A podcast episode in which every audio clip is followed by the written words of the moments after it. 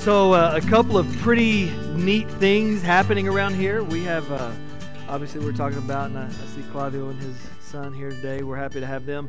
We're um, helping, partnering with uh, them to plant a new church. They're going to be moving into their home in Flower Mound on Tuesday.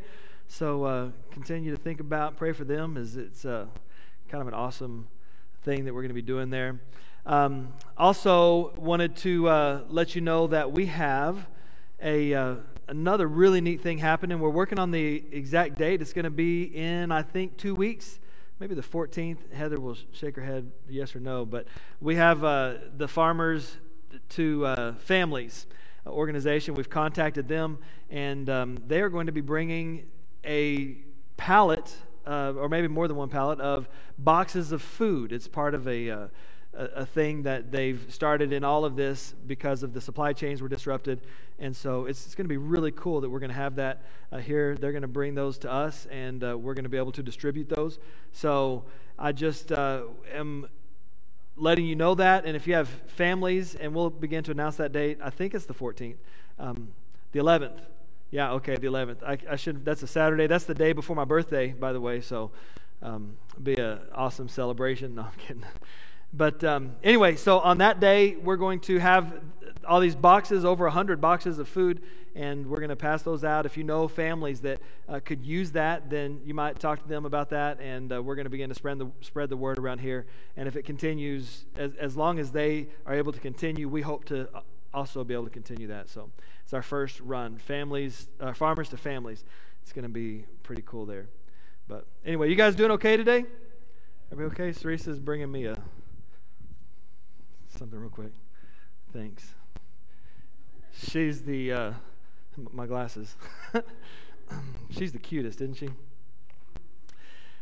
So, all right, uh, what a great time to be together. I just have to tell you, I'm, I'm excited to be here. I am so excited about what we have been um, talking about, what we're going through, and I just, I hope that you have been too. I don't know if you have, but uh, man, God has been with us. There's been some incredible teaching that I feel like He has uh, revealed to me over the last year. And if you have missed any of the things that we talked about, the Holy Spirit and glory, uh, the first several months of the year, then I, please go back to the website, subscribe to the podcast. Um, I'm not promoting myself in any way, just the teaching that God has given is so good. And then over this uh, next section that we're going through, the summer of love, man, get in on some of those things, listen to that. God is, maybe it's just for me. I don't know. I, I, don't know if you guys feel the same way. You might go back and listen and think, I don't know what he's talking about. But um, I just really, God has really been speaking to me, opening my heart. And um, it's really neat when you read the same scripture that you've read for many years, and all of a sudden it has a new meaning. It brings new light. Um, God reveals something different. So, Anyway, today, welcome to the Summer of Love. It's uh, an awesome time together. I'm excited about it. Um, if you know me at all, you know that I really, I just dig the love of God. And I'm so excited that He loves me. I just can't get over the grace that He has bestowed on me. And I want everybody else to know the same thing. So, the summer of love. We're, we're a few weeks into our summer theme. We started on John 3:16.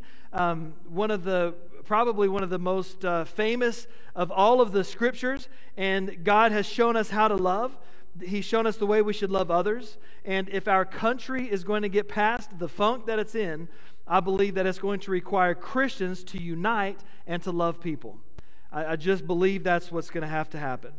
Then, uh, after that, we talked about a new command that Jesus gave. He introduced it, He lived it, a new way to love. Loving one another with a love that gave self. Loving one another in a way that is uncommon. And you're going to hear me say that. A matter of fact, we should make a bumper sticker because it's going to be all summer. It's an uncommon love. And then last week, we talked about the conversation that Jesus had with Peter um, whenever after Jesus had been resurrected, that Peter and some of the guys were fishing and they recognized Jesus on the shore, you remember? And then Peter jumped in the lake, swam to Jesus, and Jesus asked Peter three times, Do you love me? And every time he asked him, Do you love me? he followed it with, Then feed my sheep, right? So it is very important for us to show Jesus that we love him, that we are discipling people. It's what God has called us to do. That's why small groups and Sunday school is so, so important. We need to be in those discipling relationships. So, one thing I just can't get away from, it just, since I discovered it afresh for the first time, um, or as if for the first time years ago now, is John 13 34, when Jesus said, A new command that we should love one another. Now, don't worry, I'm not going to re preach it. I did that a couple weeks ago, at least not today. Maybe in a week or two we'll preach it again, but I don't, I don't want to re preach it today. I do want to start there, though. Knowing that Jesus did that is going to lead us into our scripture in Romans today, okay? And by the way, as I go through this, the notes today are going to be in the Bible app. You can find them there, or download the church's app and go to the um, sermon notes that are there. So, John 13 34 is where Jesus says that. What I want to start with today is that to get us where we're going. So, looking at the book of John chapter 13, okay? Looking at chapter 13, um, going back to the beginning of the chapter, um, Jesus knew where he was going with all of this. He knew what his conversations with them were going to be. Uh, Jesus loved his followers and he wanted them to learn a message about what it means to be a group of people who really loved. He wanted them to understand that. So, Jesus, being smart as he was, he set them up from the very beginning. So, he did the unthinkable. He became a servant to them, something that they just were not used to, something that um, they obviously they pushed back against it a little bit. Jesus washed their feet. You remember that? And uh, he, he got down on his knees. He silently washed their feet he silently dried them with the towel, and he, he's setting them up for the message he really wanted them to hear and understand later. Can you imagine Jesus Christ, God in the flesh, kneeling down in front of you to wash your feet? Man, and now that they're beginning to understand who Jesus is, they didn't want any part of it. No, Jesus, I should wash your feet. But you see, Jesus was teaching them something different. He was really just setting them up. After showing them this type of love, after showing them what it meant to be a servant, after showing them what love does, which, by the way, is a great book. I recommend highly. Bob Goff has a book called Love Does. Mm, it's good. You'll hear about that more later in the summer, too. After doing these things for him, for them, he says, and we talked about it a couple of weeks ago, we didn't get into the setup, a new command I give you love one another. See, he's, he's showing them this is what love looks like. So then, then when he said, so here's the new command, love one another, they're like, oh, I see. It's what you were just demonstrating to us. But so he says, A new command I give you. And can you imagine this? Disciples all gathered around. Jesus had done their feed, and they're sitting, and then later on, they're sitting around and they're having this meal together, like all this, you know, just mushy kind of good feelings going on. And he says, Hey guys, a new command I give you. Can you imagine the disciples together just leaned in? Oh, this is going to be good. What is this new command? I, I can hear them wondering, Is this a test? What is this? Is this going to be something new? They had already experienced Jesus washing their feet and, and telling them uh, to do as he had done and to serve each other, but now he's going to give them a new command. And the new command was this Do you remember? Say it with me that you love one another. Remember? A new command I give you that you love one another. Now, we can sit here and we can look back and we can say, oh, that's nice. That's good. We should love one another. I get that. But what he was saying was to all of them something different. But for instance, Peter, listen, buddy, you're going to have to get over Matthew's former life as a tax collector. You're going to have to love him. And understand that's different than put up with. Right? It's different than put Yes, I have to put up with you. And yes, you have to put up with me. But that's not what Jesus is telling them. He wasn't saying, A new command I give you, you guys put up with each other and put up with each other really good. He's telling them, Love one another as I loved you. And that's the kicker. How should we love? Like he loved us. You mean I have to get on my knees and wash the feet of the sinner? Yeah. You mean I have to stand up for the underserved? Mm-hmm. You mean if I see a prostitute in the streets, I should protect her? Yeah. It's hard. In this moment, Jesus declared that all humans have value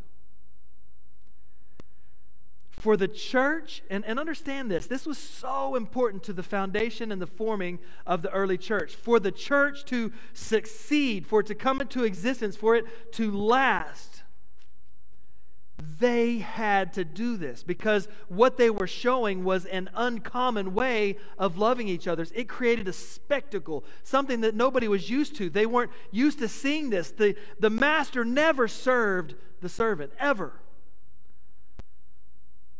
You never stood up for those who weren't righteous. You didn't visit with the sinners. You just didn't do it. For this to last, the only way it would happen is this way. In this moment, and I love that, Jesus is saying every human has value. And I think in all of the race discussions we've had lately, every Christian needs to read that and, and just take a moment and understand. Every person has value.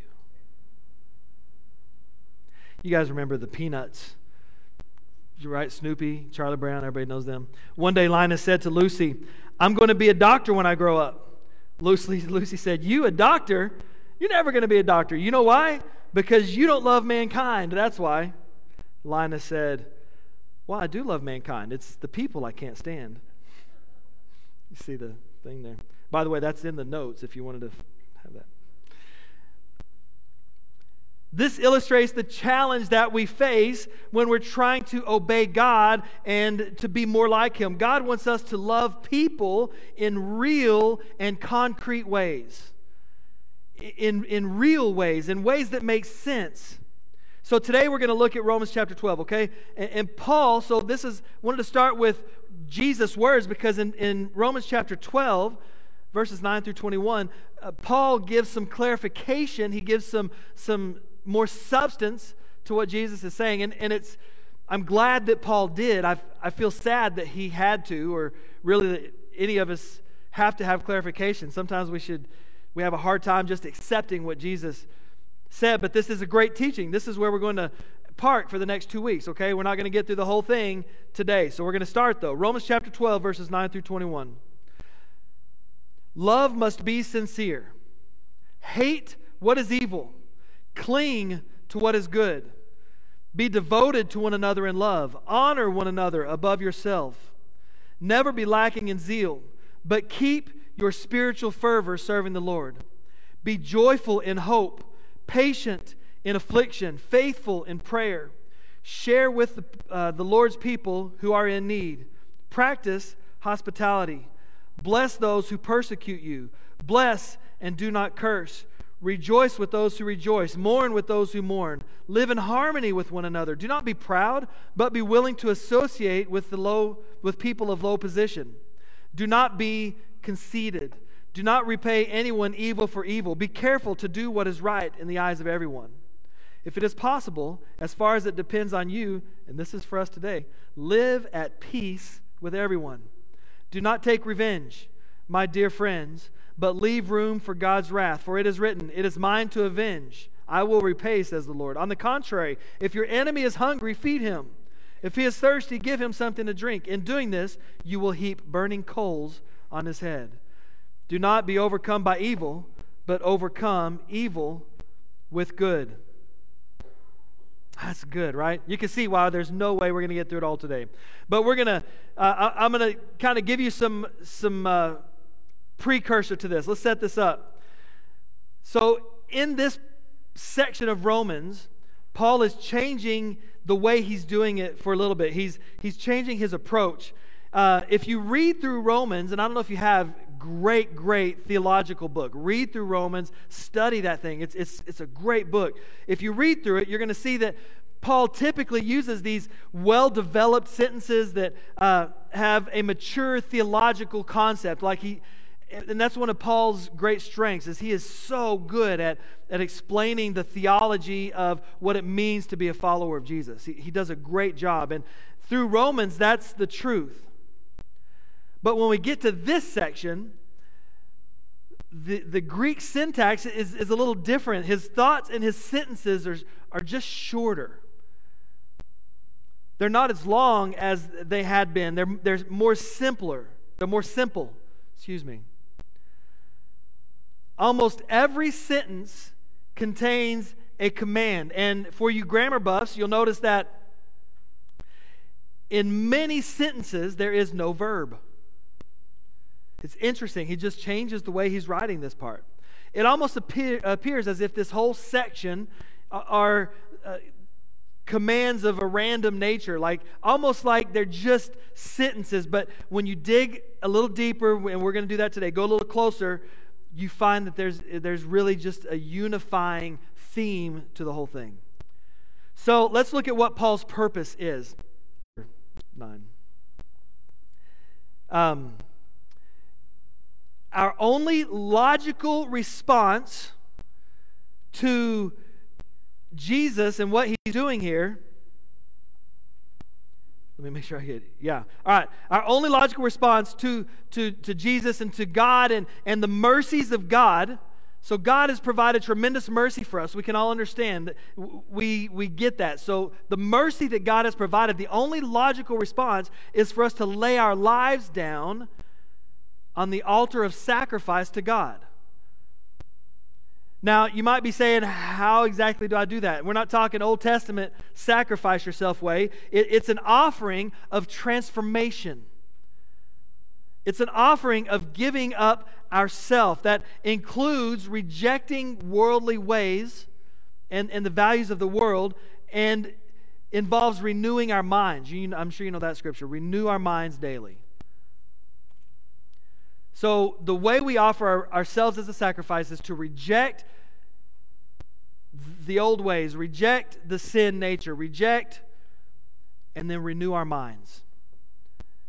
And this, this offering really, it's transformative of our life and following Jesus. And so, when we offer ourselves like this to God, it leads to a right view a correct view of ourselves in God's sight. So then, then we begin to see the way God sees us, and it leads to a right relationship with Him, and in turn leads to us using our gifts to build the kingdom and to support the body. Okay, am I making sense so far? So we give ourselves as a living sacrifice. That means giving up our old ways renewing our mind, as our mind renews and we focus on the things of God, we realize what God's trying to do in us. And then we begin to live with each other, using our gifts, supporting each other, building the kingdom. It's one thing leads to another thing, leads to another thing. That all makes sense. so how are we going to get this thing into love? So that's that's but that's how Paul sets it up. The first um, part of this book. Uh, yeah, this book. We can see that now as part of this offering, as part of renewing our minds, as part of following Him. Because of what Jesus said, we know that it's going to require an expression of love. So we're giving ourselves to Him. We're renewing our minds. Renewing our minds centers us and focuses us on Jesus, who gave the command to love one another as He has loved us. Okay, you follow me? It's logic.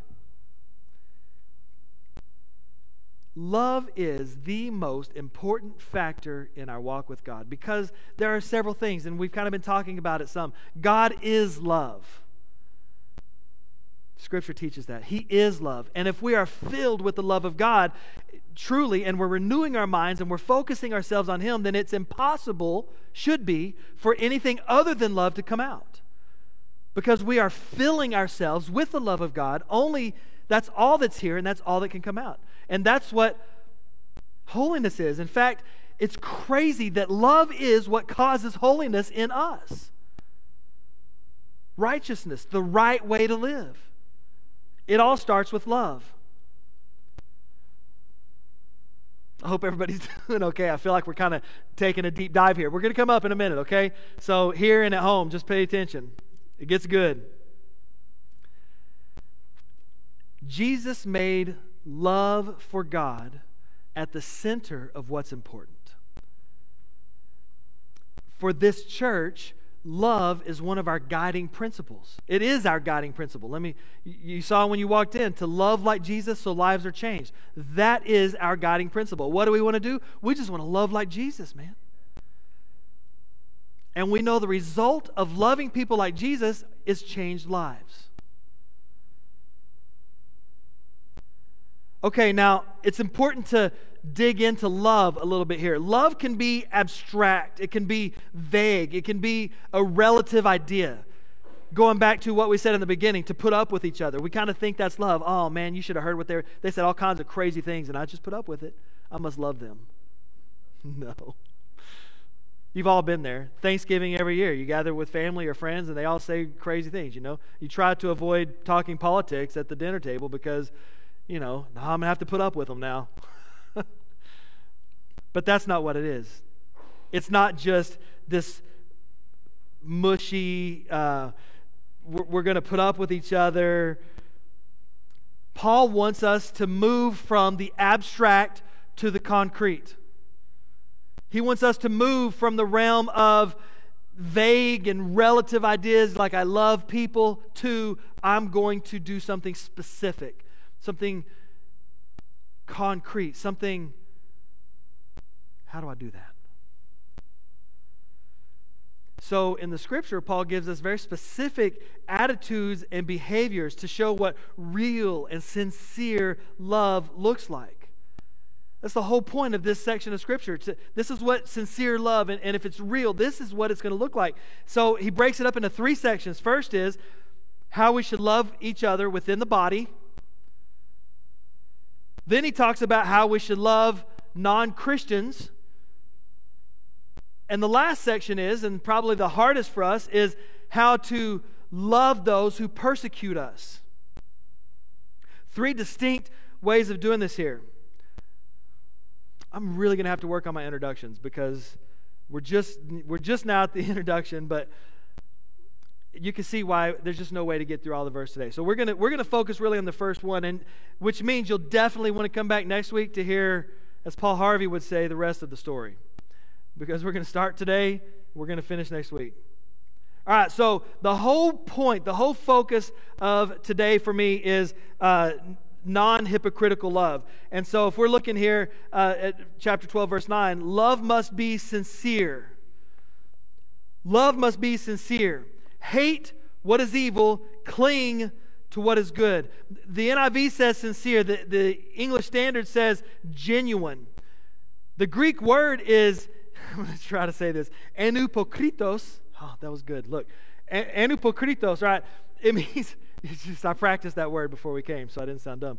Uh, it means genuine, unfeigned, or undisguised, unmasked love. It's genuine love. It's real love. So, so when Paul says love must be sincere, the, the word is this, anupokritos, and what he's saying is the love has to be genuine. It's sincere, I don't think captures what he's trying to say. He's saying, like, unfeigned, not fake, undisguised, not hypocritical. Real love. Interesting to note that in, in the Greek, this is one of those sentences, there is no verb. Almost like this is the heading of what is to follow. You know, whenever you sometimes you write a paper or you read a book and it has a heading over a chapter, that's kind of what it, it almost appears like that's what Paul's doing here. interest, or obviously, God wants us to love in a non hypocritical, genuine way. But we have to ask what is non hypocritical love? So let's carry on and find out. So he probably says, I'm glad you asked because he keeps going. Uh, hate what is evil, cling to what is good, detest evil, abhor evil. We might have a tendency to, to think of love like an emotional, warm and fuzzy feeling love, right? And you've, you've been there, you've, you've done that. Something that maybe erases a sense of right and wrong. Have you ever been there like, oh, there's just this, everything's good? And uh, I, I, rem- I think of, and I think I can say this without being too judgmental because my family's and Teresa's family were both hippies. So, like, they loved everybody, you know? Like, we, we just love people, man. Like, it's, oh, it's all good. And somewhere in there, it becomes this way of love that oh, there's no right or wrong. We just want to love each other, right? But that's not Christian love. Christian love is not a, a, a pointless or, or a uh, love without direction. Christian love is specifically pointed at a direction, and that's what Paul's trying to say. And this is the direction to hate evil, but cling to what is good. It's crazy, right? Hate evil, cling to what is good. And, and that Greek word cling means, again, I think we think, or maybe it's just me, of static cling. You know, the dryer sheets, you put them in, like that kind of cling? No. The kind of cling it's talking about is that word is to be glued to, or even stronger, fastened to, to screw it down, to, to nail it down, cling to. In other words, hold on tightly.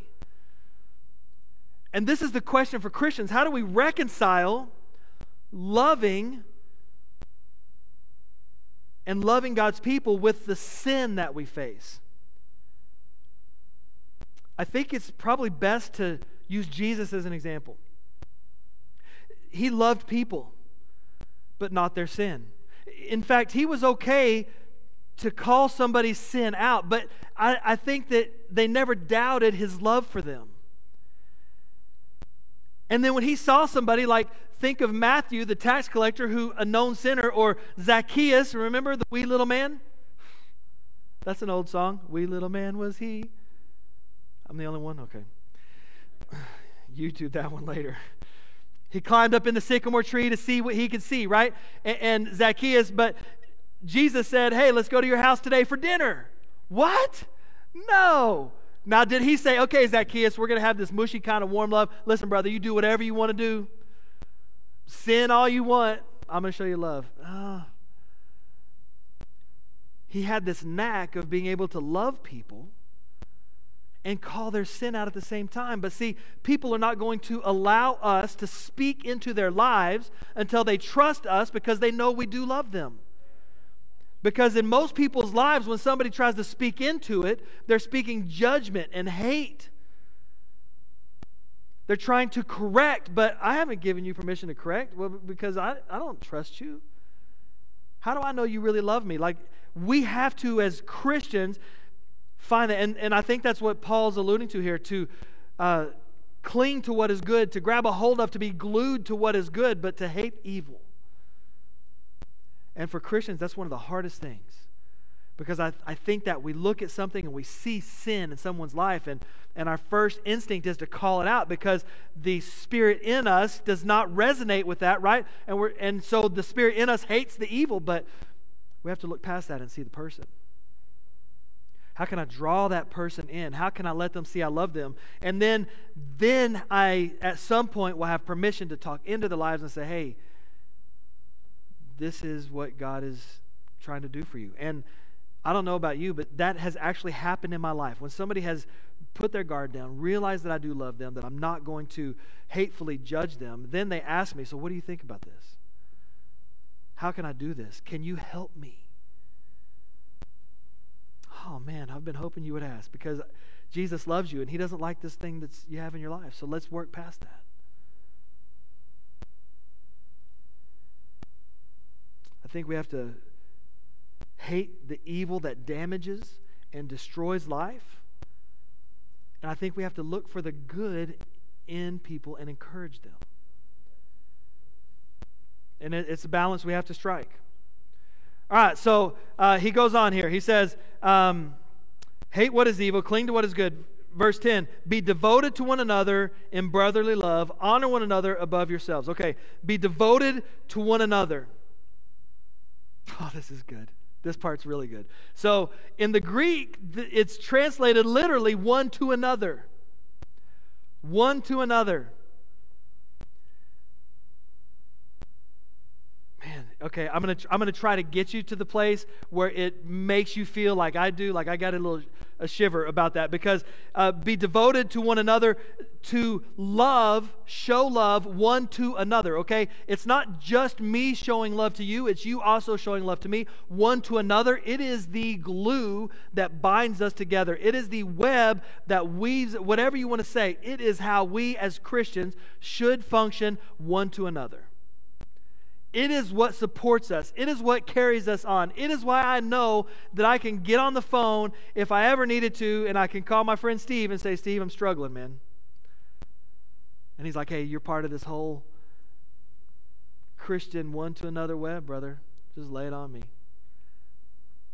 Right? One to another. I I I love that phrasing and and it's what he's saying love one to another um, and the word here is Philadelphia. Interesting, right? From the root phileo, which we talked about last week, which is a, uh, a kind and affectionate, uh, affectionate kind of family love for each other. It is, it is to say family love. Some of you are like, I don't love my family, right? This is a this is a very uh, intimate the city of brotherly love. You know, Philadelphia, right? It, this is a very intimate family love. Imagine that family that you know, okay? If you are that family, congratulations.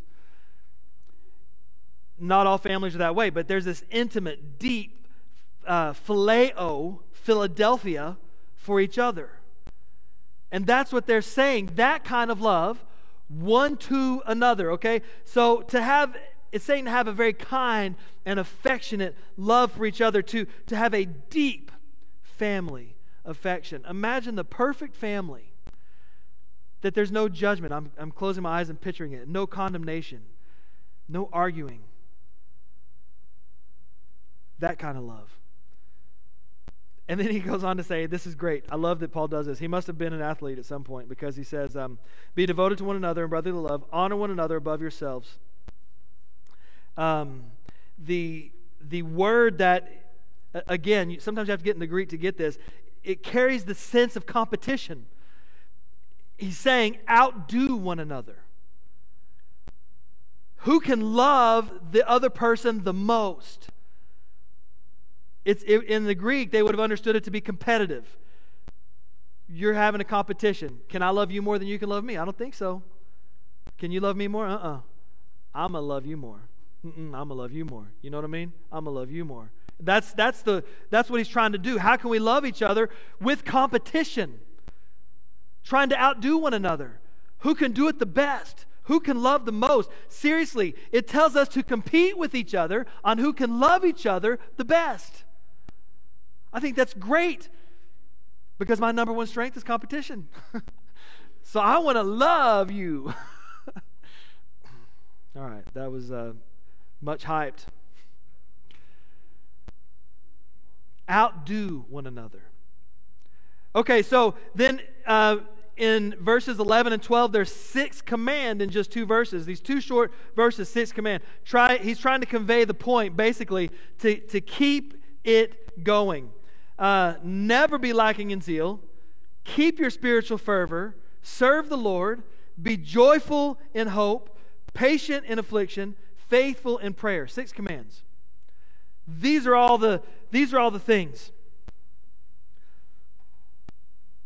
Loving people can be hard work. Have you ever noticed that? Sometimes we just get tired of loving people.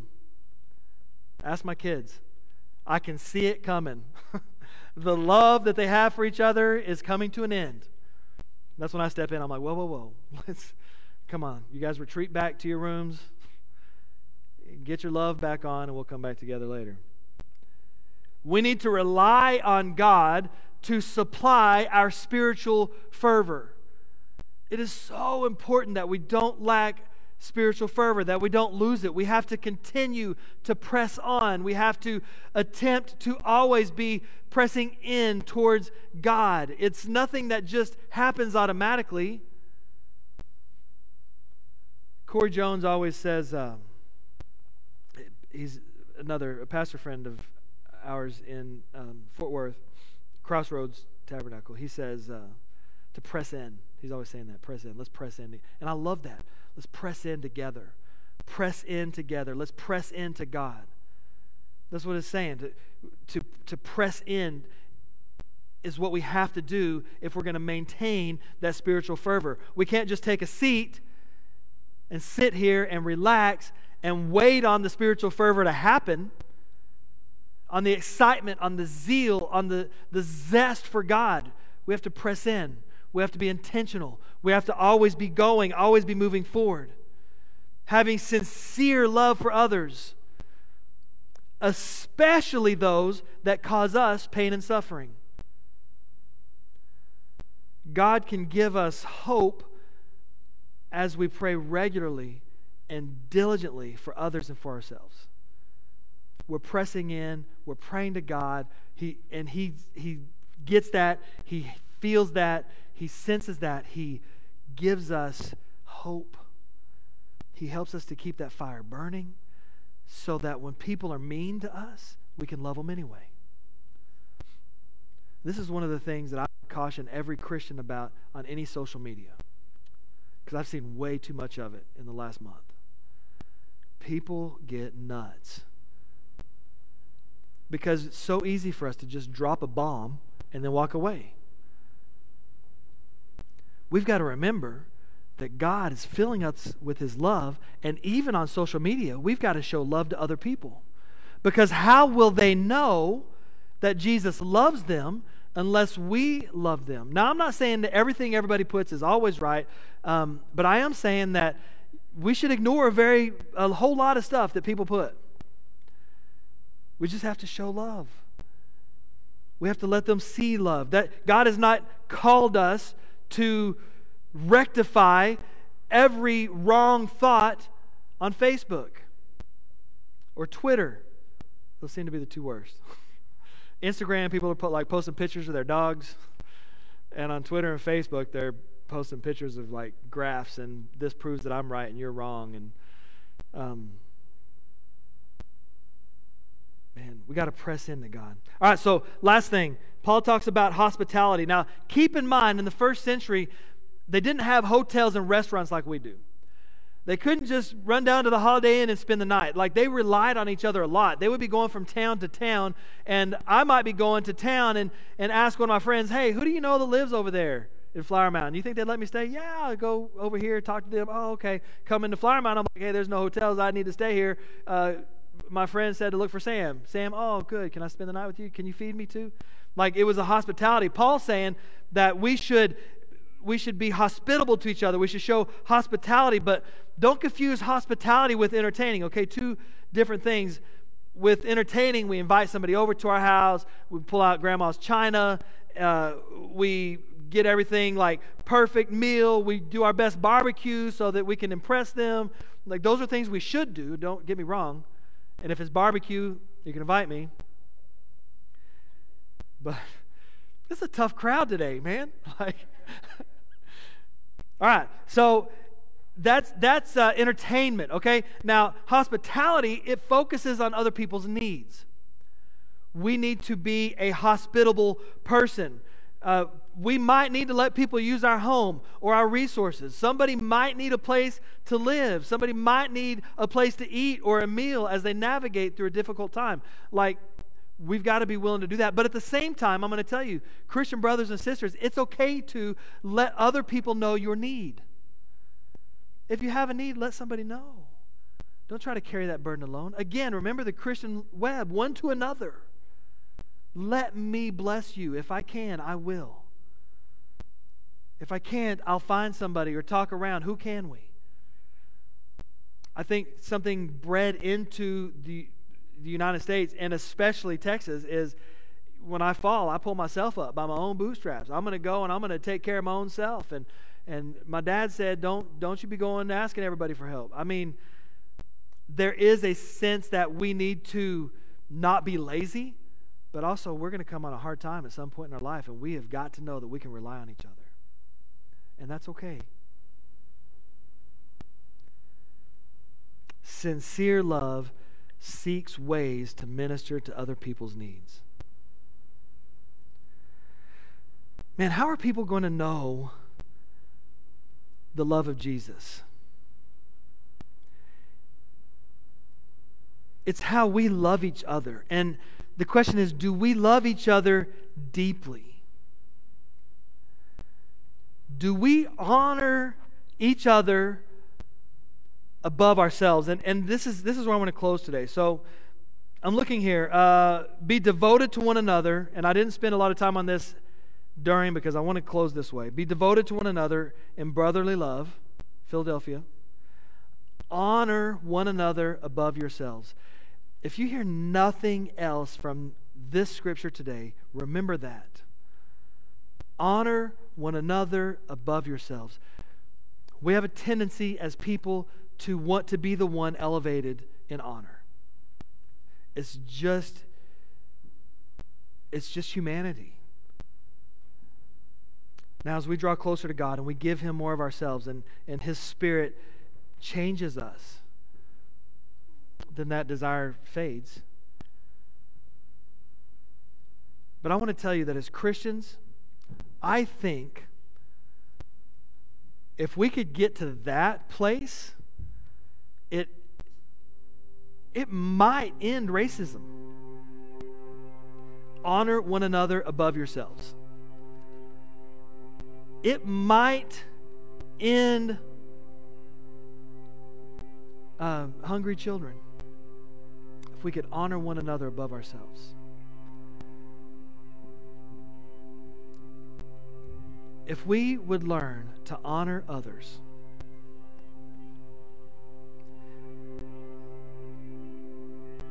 this is what kind of love God has called us to. This is what God wants from us. And, and we've talked in the last few weeks about love and God's love and the command that Jesus gave us and, uh, you know, some really good stuff. But I think today we're kind of beginning to put some rubber to the road. You know what I mean? Like, these are some practical ways that we could love each other. These are some practical ideas. Here are some ways to put this in practice. So I just encourage all of you everybody watching online, everybody who's here, if we hear nothing else today, let's honor one another. Wouldn't that be awesome?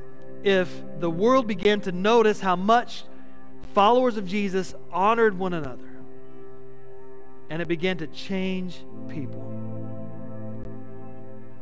This morning, we're going to end with a time of communion and uh, just with the way things are going we're not going to be able to do it like we normally do.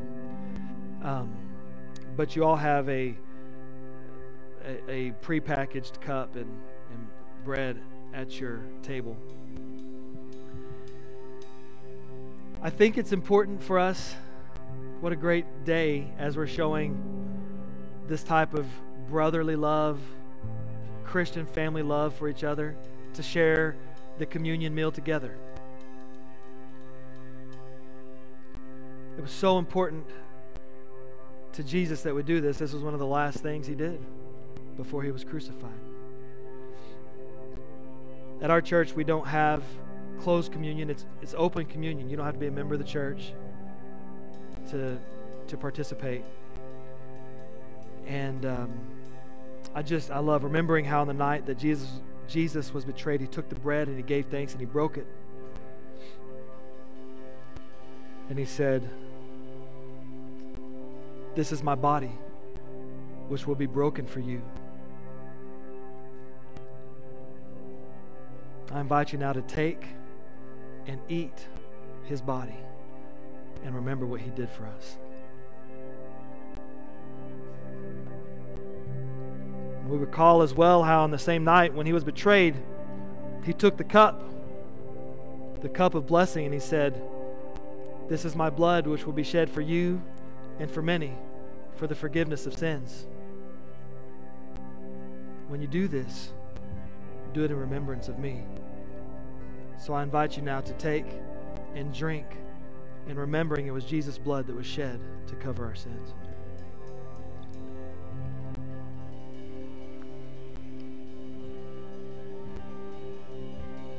Let's just take a minute and say, Jesus, this morning as we are sharing this meal together, this establishment of communion that you did so long ago, we ask that you would help it be a communion meal that binds us, that draws us to you, and that draws us to each other so that we can truly begin to experience Philadelphia, a Christian family, intimate love for each other. And God, that you would help us learn to honor each other. So that any words that we might have that are discouraging or negative we would maybe stop and think for a minute. Man, we love you today, God. And we thank you, Jesus, for the sacrifice made for us. And we ask that you would just now come and fill us with your love so that we may be conduits of your love for others.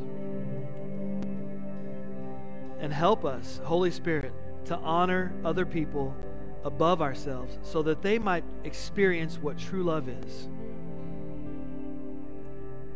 Help us to look at people and not see a different race or a different ethnicity. Help us to not see a different political view or a, a different worldview. I, I was reminded this morning in our in our class, our small group, that a friend of mine used to always say to remember when you lock eyes with someone, you lock eyes with someone who Jesus loves. Every time we look at somebody, help us to remember when we lock eyes with someone, we lock eyes with someone who Jesus loves. Be with us today. Thank you for for uh, being with us now. Continue to, Holy Spirit, continue to uh, guide and direct us in every step we just ask that you bring an end to all of the craziness that's going on. And however we can be a part of that, we want to partner with you to bring love, to bring change. All of these things we pray in Jesus' precious name.